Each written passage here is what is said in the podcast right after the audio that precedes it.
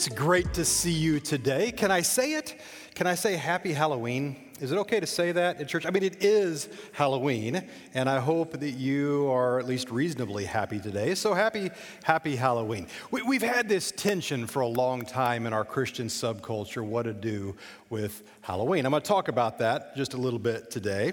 Uh, but before we do that, I want to share something that I'm pretty excited about personally with you and uh, kind of challenge you to join us in this as well. Okay, so today is Halloween, uh, which falls on last hour I wanted to say September so bad, I don't know why. October 31st. October 31st, every year, Halloween, right? Which makes tomorrow what? November 1st. It's not a trick question. Tomorrow is November 1st which launches uh, men across the world everywhere uh, gear up and get excited about this opportunity. It's No Shave November.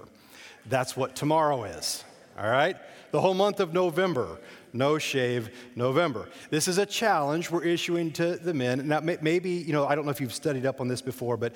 Um, this comes from prostate awareness, uh, prostate cancer awareness, and I've got some uh, guys in my family that uh, you know have wrestled with this, and so maybe you're doing it for somebody, kind of to bring awareness to this, or there's nothing wrong with just some good old fashioned silliness and fun. So, the men of uh, Venture, we're calling you to No Shave November. I told my wife Dawn this, and her immediate reaction was, Well, what about the ladies? And then the conversation devolved to armpits and legs. And um, I'm just not comfortable talking about that from the platform today. So, ladies, you join us at whatever level you feel like you'd like to. But for the men of the church, let me just say this: if you want, if I'm what I'm talking about, if this teases something out inside you and you just kind of want to let it go, uh, join us on social media today for specific instructions on how to be a part of this. Let me just say this: there are prizes at the end of the month. So I'm fishing and reeling you in with that right there. I plan to join really just for the opportunity to not have to drag a razor across my face for a whole month. I'm pretty excited about that. All right, today is Halloween, and we're going to dive in. I, have never done this before, but I'm preaching a sermon on Halloween. I've never done that before. Today is kind of a new thing for me here. And I've always had a love hate relationship with Halloween.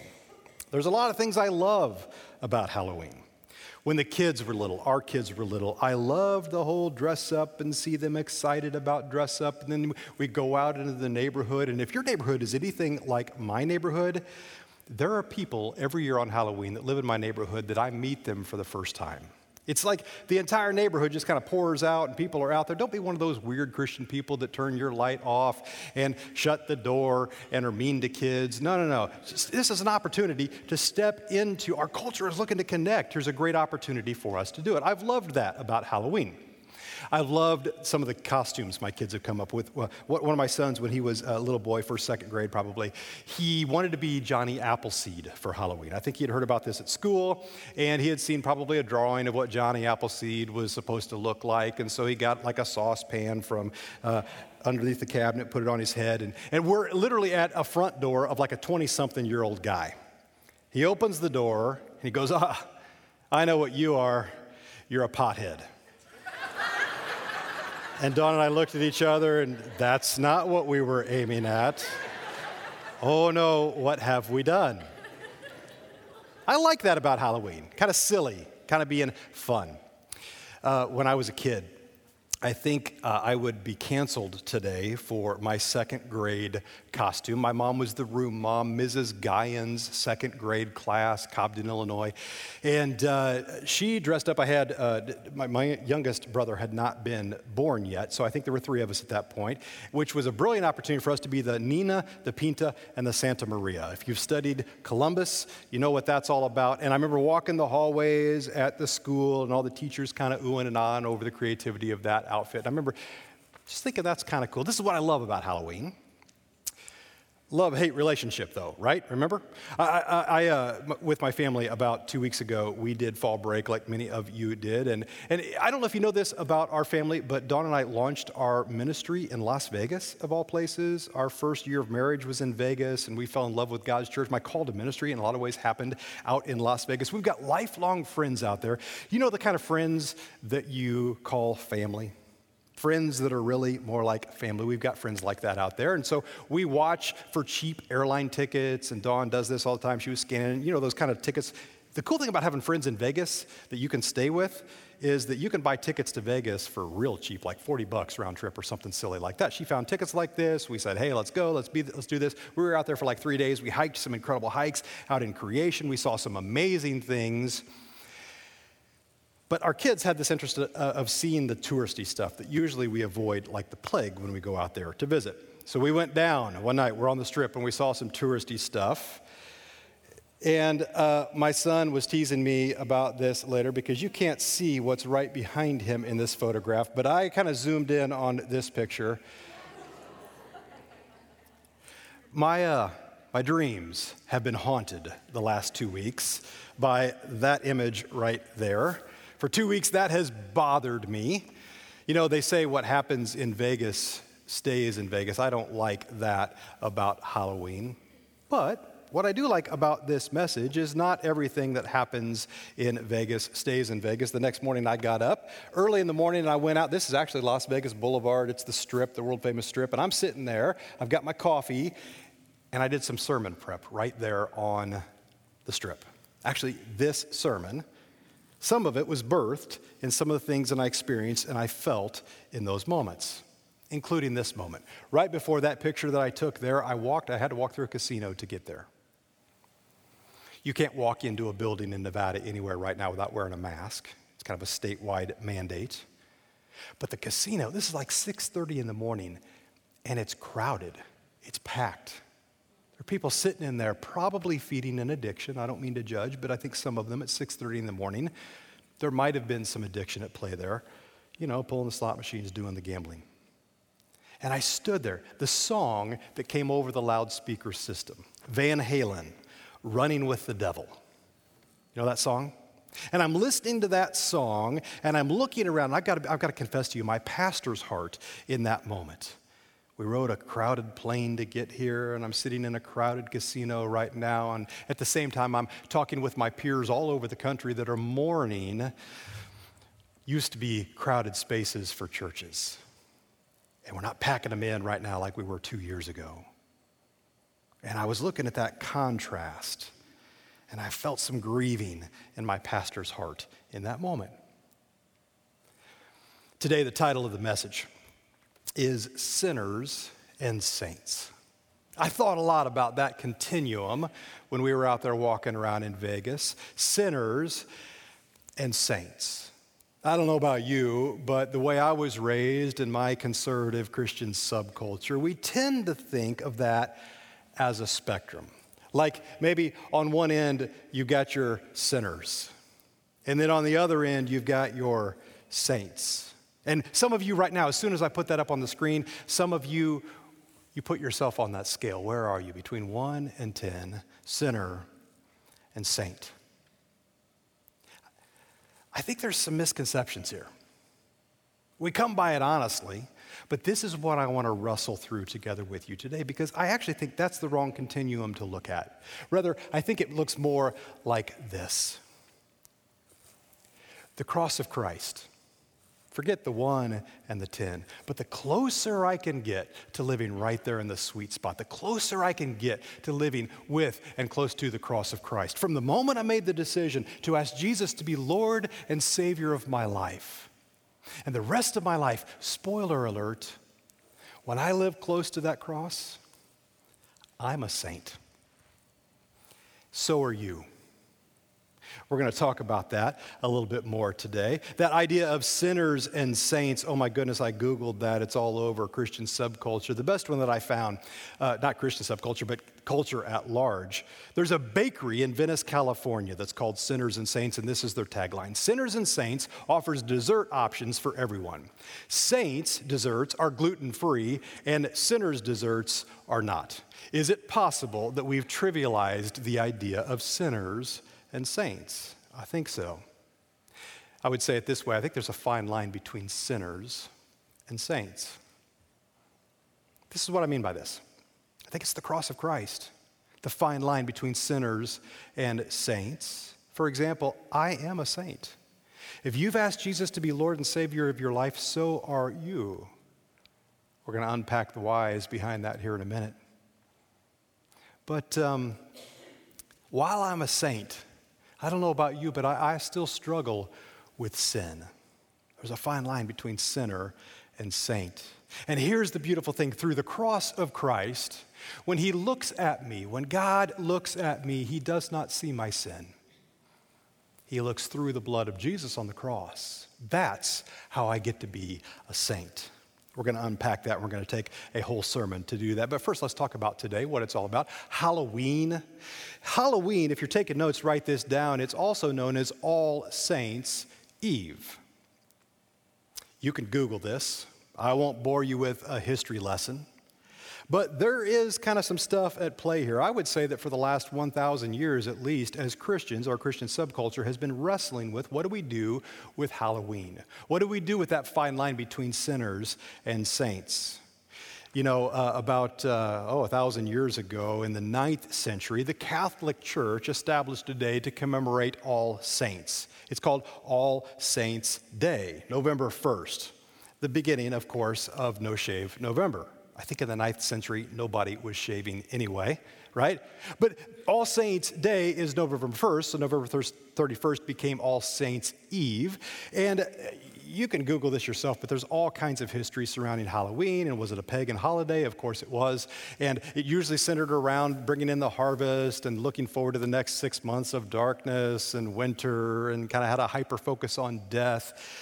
It's discouraging even saying that out loud that we're getting ready to step into winter. But there's been this tension between what do we do with Halloween? How do saints and sinners, how do they interact? And this is what I want to wrestle with you a little bit today on All Saints Eve. So I want to spend some time talking through a definition of saints, and then we're going to talk about a job description of saints. Let's start first with the definition. Let's call it out. What is a saint? Well, the first question we have to ask is by whose definition? Whose definition of a saint are we leaning into? Because there is a definition through the lens of church history, primarily through the lens of the Catholic Church. How they've interpreted this word, or maybe how this word has become a thing. And I think we wrestle with this in our subculture even to this day. What are saints? Well, many people think that they are deceased people who have attained an exceptional degree of holiness. And they're usually depicted in our artwork, especially the older artwork, as uh, people with bright halos around their heads. And a few years ago, the, co- the, the, the Pope canonized uh, another 802 saints. And this brings the total number of officially church, Catholic Church uh, canonized saints to over 10,000.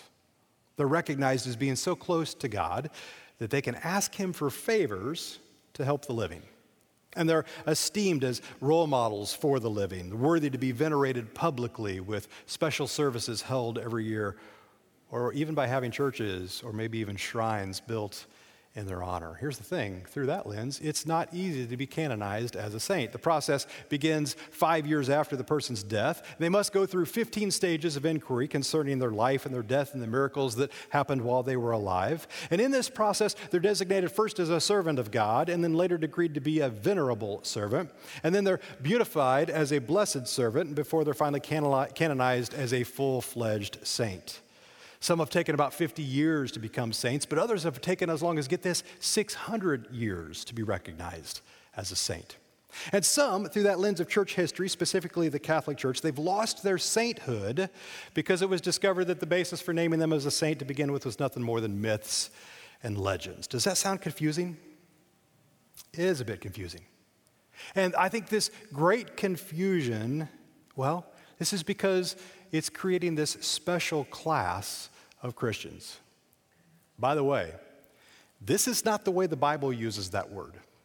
Specifically, this is not the way that the Apostle Paul uses this word. We're going to unpack that word here in a second, but you might go there right now. I mean, we're going to spend some time today in 1 Corinthians chapter 1. We'll start with verse 1. Maybe just kind of stick your finger right there. We'll come back to that passage a bit later. But first, let's define what does the Bible have to say about that word saint? What's the biblical definition? It's probably a pretty good place to start. How does the Roman Catholic understanding of saints compare with the biblical teaching? Well, not very well. In church history, especially the Middle Ages, primarily Roman Catholic theology at that point, the saints are in heaven. But in the Bible, hear me, the saints are on earth. In Roman Catholic teaching, a person does not become a saint unless he or she is beatified or canonized by the Pope or maybe even a prominent bishop. But in the Bible, hear me, everyone who has received Jesus Christ by faith is a saint. In Roman Catholic practice, the saints are revered, they're prayed to, and in some instances, in my opinion, they're worshiped. In the Bible, though, saints are called, they're called themselves to revere God, to worship God, and to pray to God alone. The Bible does teach us about saints. What we want to know then is this How does one become a saint? Well, the answer to that is God's call on your life. This is what makes you a saint. No church council or pope has the authority to determine who a saint is and who is not a saint. That's God's prerogative. And the Bible teaches that every true believer is a saint. Romans chapter 16, check it out. It goes like this I commend to you our sister Phoebe. Phoebe is a gal who lived in the area that this letter is being written to, a servant of the church in Cenchrea.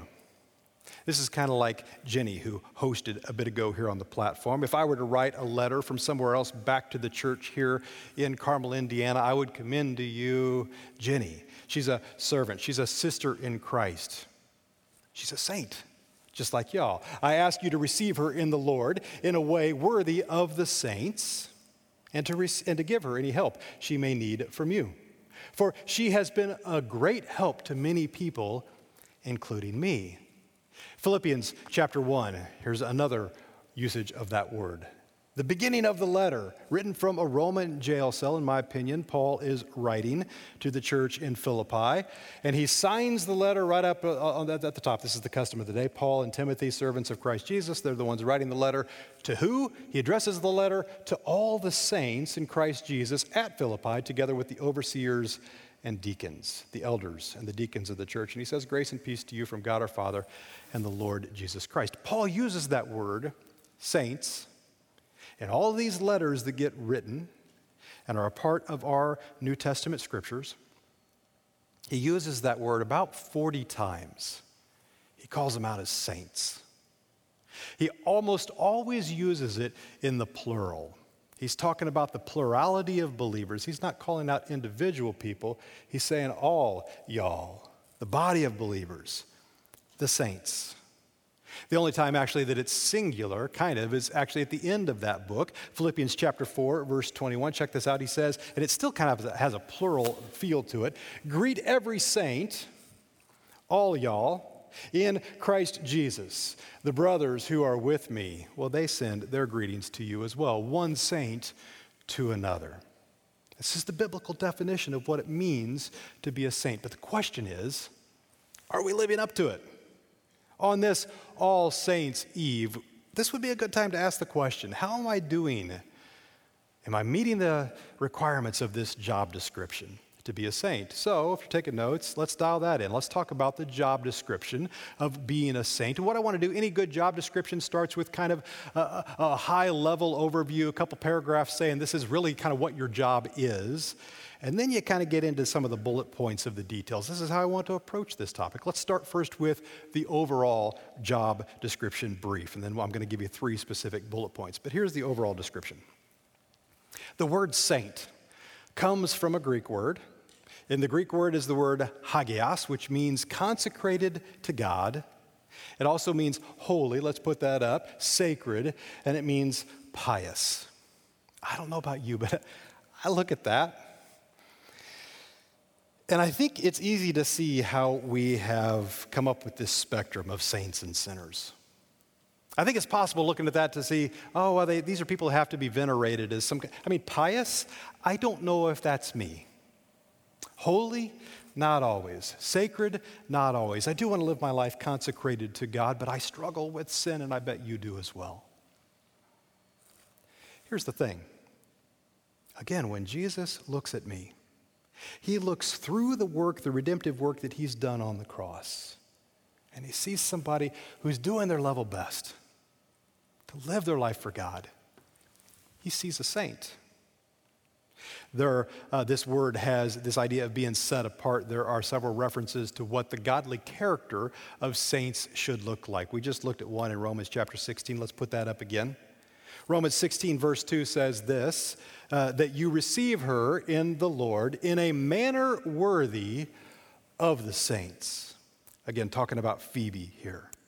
But there is a manner that's worthy of this idea of being called a saint. Well, what is that? There are other passages that define this, like Ephesians chapter 4, verse 12 says, For the equipping of the saints for the work of service, to the building up of the body of Christ. So, part of being a saint means you roll up your sleeves and you serve the local body of Christ. And then in turn, you want to build up what God is doing to advance his kingdom, to push that out even further. Here's another description in Ephesians chapter 5 verse 3, but immorality or any impurity or greed must not even be named among you as is proper among saints. This is why it's so important every week we do what we just did. We bow our heads and we close our eyes and we do an audit of the job description. During communion, we ask God, oh, was there a hint this past week of immorality? Was there a hint in my life of impurity? Did I wrestle with any greed? Are there sin issues that need to be dealt with? Am I hitting, am I living up to the job description of saint that you've called me toward? Because there's a high standard here. Scripturally speaking, the saints are the body of Christ. They're Christians, they're the church, and all Christians are considered saints, and all Christians are saints, and at the same time, they're called to be saints. But the question is do we live like that?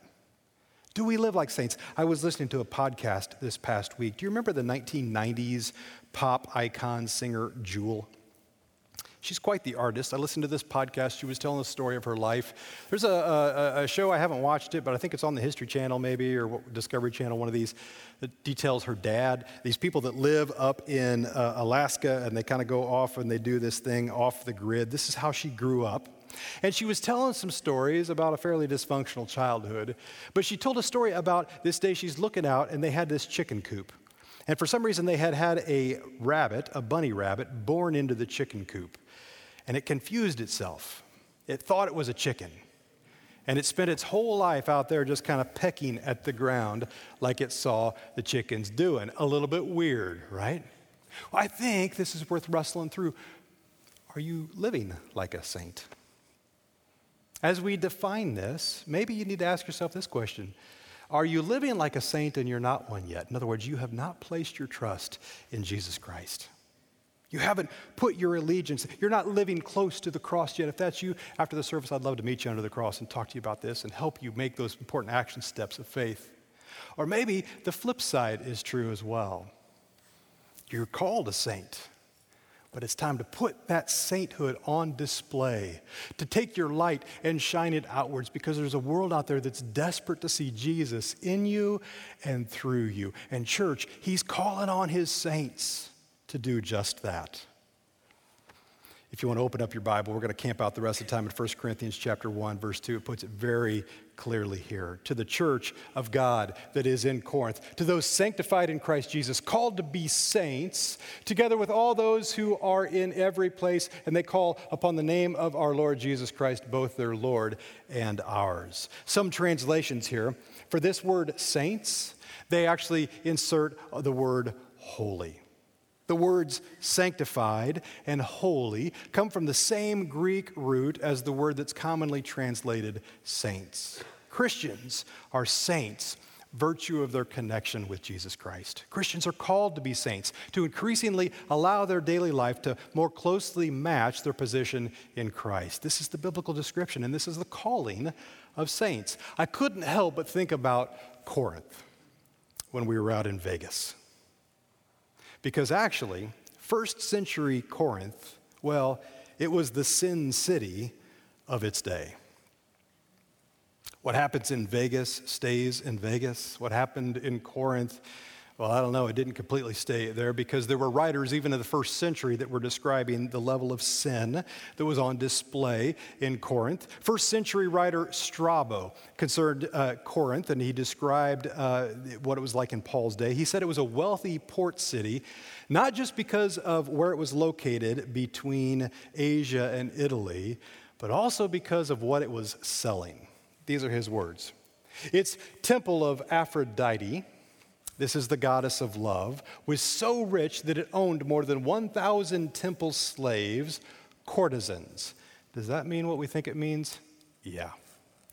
Whom both men and women had dedicated to the goddess. And therefore, it was also on account of these women, these are temple prostitutes, just so there's no mistake, that the city was crowded with people and grew rich. For instance, the ship captains freely squandered their money in the temple brothels, and hence the common proverb that was known during that day not for every man is the voyage to Corinth. What happens in Vegas stays in Vegas. Not everybody can handle what's going on in Corinth. Oh, be careful, you little sinners. This is kind of the vibe that's going on in the day. So notorious for its sexual sin was Corinth that one of the Greek words for fornication was Corinthiazomai. Do you hear Corinth in there? In other words, a sexual sin is Corinthian. There's this idea in Christian subculture. We got to avoid all that stuff, which is true. We're called to flee from darkness. We're called to set boundaries, personal boundaries on our sin issues, our personal issues. But notice, if you read through the book of 1 Corinthians or its sequel, 2 Corinthians, Paul doesn't tell them to get the heck out of Dodge. He doesn't say, well, pack up your bags and move out of Sin City. Uh uh-uh. uh He says, roll up your sleeves. You're saints. And I've called you to live like that. Draw personal boundaries. Don't live in a lifestyle of sin, but rather take the light that God puts in you and shine it outwards to a world that's desperately needing to see Himself through you. They need to see Jesus. This idea of light and darkness, this is a theme all throughout Scripture. Isaiah chapter 9 gives this promise. The people who walk in darkness will see a great light. Those who live in a dark land, the light will shine on them forecasting hope is coming. Jesus actually is kind of referred to in this passage as the realization of this Isaiah prophecy. In Matthew chapter 4, this is right before the Sermon on the Mount. This is describing Jesus. The people who were sitting in darkness saw a great light. And those who were sitting in the land in the shadow of death, upon them a light dawned. This is the person of Jesus himself, and we're designed, oh, Christians, saints, we're supposed to let him shine through us. 1 John chapter 1 verse 5 says the light shines in the darkness and the darkness didn't even comprehend it. They couldn't understand what just hit them. We're called to move from light to darkness and to shine that outward so that the whole world can see Jesus in us and through us. Jesus said it very clearly Saints, hear me. He was speaking to you when he said, You're, uh, you're the light of the world. A city on a hill can't be hidden. In the Sermon on the Mount, he said, Neither do people light a lamp and stick it under a bowl. No, no, no, no. They stick it up in a prominent place in the house so that the whole house may be illuminated by it. And then he says, In the same way, let your light shine before men. Why? So that they may see your good works. Why? So that they may praise your Father in heaven. 1 Peter chapter 2 puts it this way, but you are a chosen race, a royal priesthood, a holy nation, a people for God's own possession, so that you may proclaim the excellencies of him who has called you out of darkness into his marvelous light. Now, as we study this passage, we're going to learn what our response to this should be. This is the saint job description. 1 Corinthians chapter 1, verse 1. Paul called to be an apostle of Christ Jesus by the will of God, and our brother Sosthenes. Junior high was hard for Sosthenes, I'm guessing. To the church of God in Corinth, to those sanctified in Christ Jesus and called to be, to be holy. Another translation would use the word there, saints. Together with all those everywhere who call on the name of our Lord Jesus Christ, their Lord and ours, grace and peace to you from God our Father and the Lord Jesus Christ. If you're taking notes, write this down. Our saint job description is first of all to appreciate the honor of being called saints. It is an honor, it's a privilege. This is a high privilege that we don't deserve. Paul was determined to make this truth clear to the Corinthians. Almost all that he wrote in this epistle deals with wrong doctrine and with bad sin behavior. This church was in a sorry state. It was troubled by serious problems like division and scandals and affairs and pride. And they were even messing in some fairly profound ways with the Lord's Supper. Of all the churches that Paul ministered to, none were as problematic as the church in Corinth. Well, how could a group of people who were so rife with spiritual and moral problems be called saints? That's exactly what the believers were, because God called them saints even though they didn't deserve it. They were holy in God's sight, regardless of their spiritual and moral problems. This doesn't mean that every single member of the church was a saint. There were probably some in the church who were not true believers. They weren't saints at all. But those who had truly believed in Christ were saints because they had been, that word we just read, they had been sanctified in Christ at the moment that they were saved. This sanctification that we just read in verse 2, it refers to the believer's position in Christ, was not their work. They didn't do that. Jesus did that. It was given them entirely by God's grace alone. One example of that we just read about him is Sosthenes. He's mentioned in verse 1, uh, get this, as a co author of the epistle, and he's a fellow brother in Christ. However, Sosthenes was formerly not a fellow brother, but he was a persecutor of the faith and he hated Christ. This is what we know about him in Acts chapter 18. Check this out while Gallio was proconsul of Achaia. This is the region that Corinth, that we're reading about, was located in. The Jews made a unified attack on Paul and brought him into court. This man, they charged, is persuading the people to worship God in ways contrary to the law. So he had them, if you skip down a few verses, that proconsul had them ejected from the court. Then they all turned on Sosthenes, the synagogue ruler, and beat him in front of the court. But Gallio showed no concern whatsoever. Sosthenes was the ringleader of a rioting mob of Jews that tried to harm Paul's ministry in the church by accusing him before the Roman governor.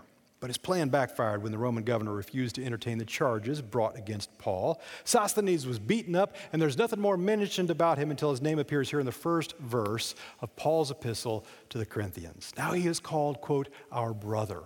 And so he is also a saint like Paul and the Corinthians. Well, how can this be? Something must have brought about this radical change in Sosthenes. After his plan to disrupt Paul's ministry in Corinth had failed, he was probably shattered and humiliated. But by the time that Paul wrote the epistle, he's honored as a saint, and his salvation brings about the wonderful nature of God's grace. It changes our standing from sinners to saints. Remember, there's a fine line between sinners and saints. It's the cross of Christ.